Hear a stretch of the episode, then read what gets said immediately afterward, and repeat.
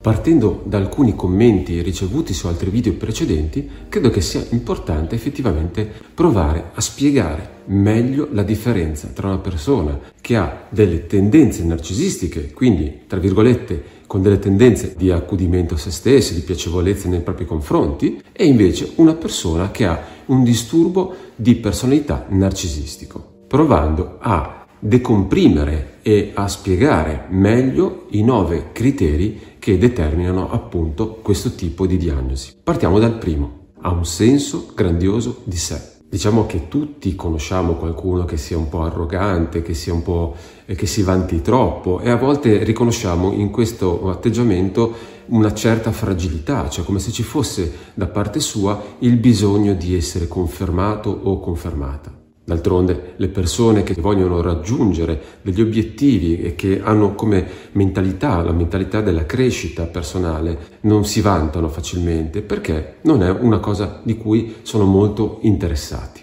Ma la cosa interessante rivolta al narcisista è che il narcisista vuole essere lodato, apprezzato, riconosciuto come il migliore o la migliore senza che ci siano effettivi risultati. È come se continuamente ti dicesse io sono superiore a te, guardami, sono bravissimo, molto meglio di quello che riesci a fare. E se può dar fastidio nelle relazioni d'amicizia, quando la relazione è intima o addirittura familiare, genitoriale, questo diventa veramente qualcosa di molto dannoso. Perché allora ogni volta dirà che è più intelligente del marito, della moglie, che è più intelligente di qualche figlio, eh, che se un figlio raggiunge un obiettivo, che ne so, inizia a giocare nella squadra di calcio a livello un po' più avanzato e lui dirà che una volta il calcio era più difficile, sminuirà sempre i risultati ottenuti, perché qualsiasi sia il risultato che la persona accanto a lui ottiene è comunque sempre meno importante e interessante e di valore rispetto a quello che ha ottenuto lui o che ha ottenuto lei.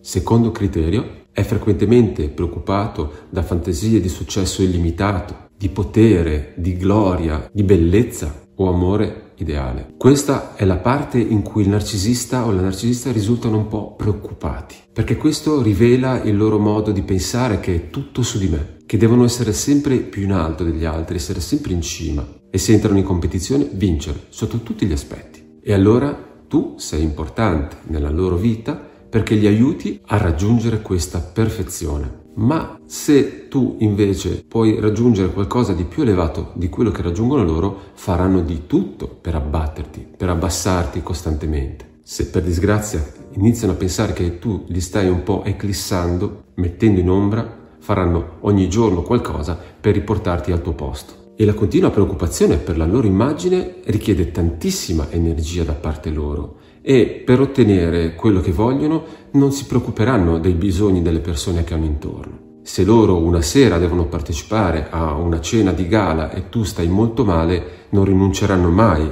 a quello spazio per stare accanto a te. Terzo, crede di essere speciale e unico, che può essere compreso solo da altre persone speciali come lui, o comunque persone di uno status molto elevato. Il narcisista o la narcisista non ti apprezzeranno mai per quello che sei, ti apprezzeranno solo per quello che fai. E ad esempio nelle relazioni amicali valuteranno i propri amici solo in base a quello che possono ricevere da loro e quindi dallo status sociale che hanno, dai risultati che ottengono. Se andando in giro dicendo io sono amico di Mario, Mario ha una situazione personale molto importante, allora quello diventa per loro un motivo per cui affiancarsi a quella persona. Quindi per loro non c'è una connessione intima con le persone che hanno accanto, con gli amici, hanno semplicemente una connessione rivolta a quello che possono ricevere da queste persone. Nella maggior parte dei casi, quindi nelle relazioni sane, si apprezza un amico per quello che è, per il suo carattere, per il modo in cui è amico reciprocamente. Per il narcisista no, questo non avviene proprio mai. Quarto, ha bisogno di un'ammirazione eccessiva. Quello che spesso riportano le persone che hanno a che fare con narcisisti o partner narcisisti o genitori narcisisti è che sono esausti. Perché il partner o la partner o il genitore narcisista è come se avesse sempre bisogno di essere rifornito, costantemente, rifornito di ammirazione, di lode, di attenzione. Quando sei in una relazione in rapporto con una persona con queste caratteristiche ti senti continuamente risucchiato, svuotato, ti senti più vecchio dell'età che hai. E accanto a questo, con la solita frustrazione di non aver mai esaudito completamente le sue richieste. E per il narcisista o la narcisista, scordiamoci il discorso del rapporto di reciprocità, perché per loro è solamente un avere e per il partner o la partner o le persone con cui entrano in contatto c'è solo un dare. Quinto, si aspetta di essere trattato in modo speciale. Si sente sempre di avere più diritto degli altri e non si può discutere con lui di questo aspetto o con lei perché non prende in considerazione mai i bisogni delle altre persone. I suoi bisogni vengono prima di tutto e hanno l'idea, la sensazione che hanno quel diritto di essere trattati in maniera così speciale, se lo meritano. E se non cooperi in questo loro bisogno, potrebbero anche diventare ostili, utilizzare dei commenti offensivi, denigratori nei tuoi confronti e quindi cercare di ferirti e cercheranno anche di non apprezzarti mai. Sesto, tende a sfruttare le altre persone per raggiungere i propri obiettivi. Anche in questa situazione, per il narcisista o la narcisista, l'altra persona non ha nessuna importanza. Ciò che viene prima di tutto sono i propri bisogni e il raggiungimento dei propri obiettivi. Il narcisista non ha mai un, un, attimo di esitazione se pensa di poter ottenere qualcosa da qualcun altro e questo è molto spiazzante per le persone che non hanno questo tipo di disturbo perché non immaginerebbero mai che una persona li usa costantemente. E quindi se hai un amico o un'amica fortemente narcisista, ti renderai conto che ti cercherà solamente quando ha bisogno di essere portata in macchina o portato in macchina e che quando invece ha altre cose da fare più interessanti, farà di tutto per non farsi trovare da te. Settimo, mostra deficit di empatia, fatica a riconoscere o a identificare i sentimenti o i bisogni degli altri.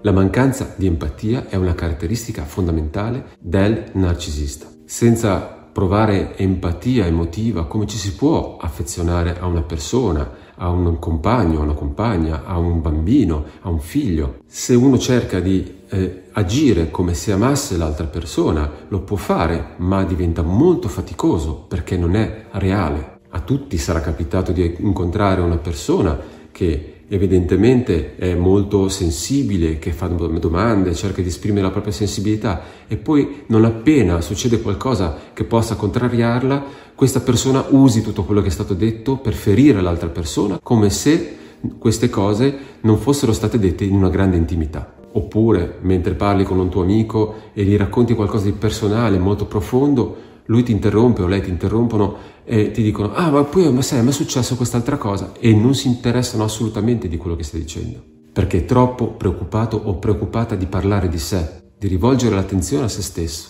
Facciamo un esempio classico, ad esempio tuo marito ti ha tradita o tua moglie ti ha tradito e tu prendi questa situazione con difficoltà e sofferenza e decidi di separarti perché è qualcosa che non potrai mai sopportare, nel momento in cui vai da tua madre e glielo racconti, lei ti guarda preoccupatissima e ti dice e gli altri cosa ne penseranno di questa cosa? È il fatto che sia più preoccupata dei vicini che di quello che ti sta succedendo ti fa intuire l'incapacità del narcisista o della narcisista di amare un'altra persona e questo aspetto è veramente molto difficile da accettare, soprattutto in un rapporto. Ottavo, è spesso invidioso degli altri e pensa che gli altri siano invidiosi di lui. Questo nasce proprio dal fatto che ha delle fantasie assurde e irreali sulle proprie capacità e sul quanto viene ammirato dagli altri.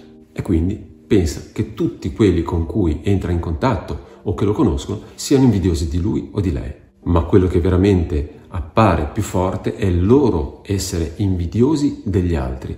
E questo appare nel modo in cui parlano degli altri, in cui agiscono rispetto agli altri, il modo in cui cercano di abbatterli, di togliergli quello che loro pensano possa essere una caratteristica migliore. E quindi fanno di tutto per mettere in giro pettegolezzi, per rovinarne un po' la reputazione, in modo tale che loro possano risaltare. Nono, si mostra arrogante nei confronti degli altri usa questo atteggiamento per coprire la propria bassa autostima.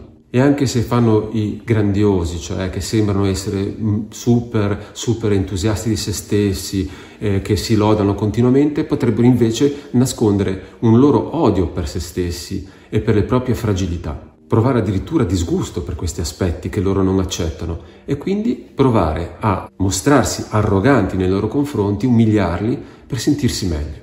Quindi teniamo a mente che molte volte quando parliamo di narcisismo ci riferiamo a uno spettro, a una gamma di comportamenti narcisistici che possono andare da un lieve narcisismo che è abbastanza comune, e invece a un disturbo forte di personalità, che per essere diagnosticato devono essere presenti almeno 5 dei 9 tratti che abbiamo prima spiegato. Ma ritengo altresì importante e fondamentale che ognuno riesca a riconoscere le persone che hanno questo tipo di disturbo, perché nonostante soffrano anche loro, provocano sofferenza nelle persone che entrano in contatto. E quindi a volte se non si riesce a identificare questi tipi di comportamenti, si rischia di passare molto tempo soffrendo senza capirne realmente la causa, ma rincorrendo qualcosa che non avverrà mai, cioè il fatto che il narcisista senta il bisogno di curarsi e che quindi attribuisca anche a se stesso le colpe della propria sofferenza.